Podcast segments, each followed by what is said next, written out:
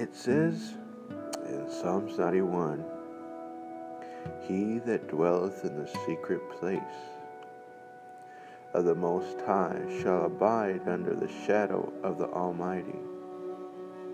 I will say of the Lord, He is my refuge, my fortress, my God, in Him will I trust. Surely He shall deliver thee from the snare of the fowler and from the noisome pestilence. He shall cover thee with his feathers, and under his wings shalt thou trust. His truth shall be thy shield and buckler.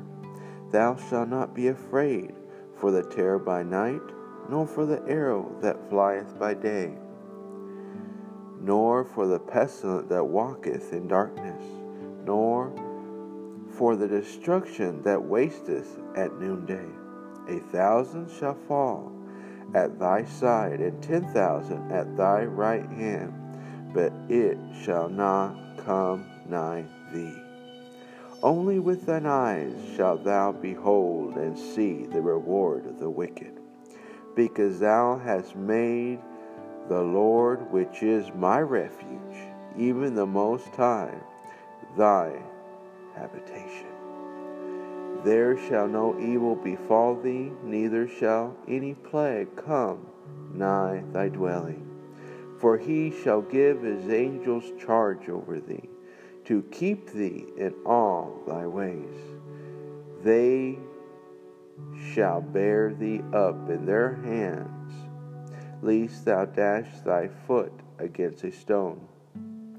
Thou shalt tread upon the lion and the adder, the young lion and the dragon shalt thou trample under feet. Because he has set his love upon me, therefore I will deliver him.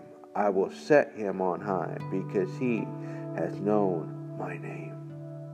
He shall call upon me, and I will answer him, and I will be with him in trouble and I will deliver him and honor him with long life, for I satisfy him and show him my salvation.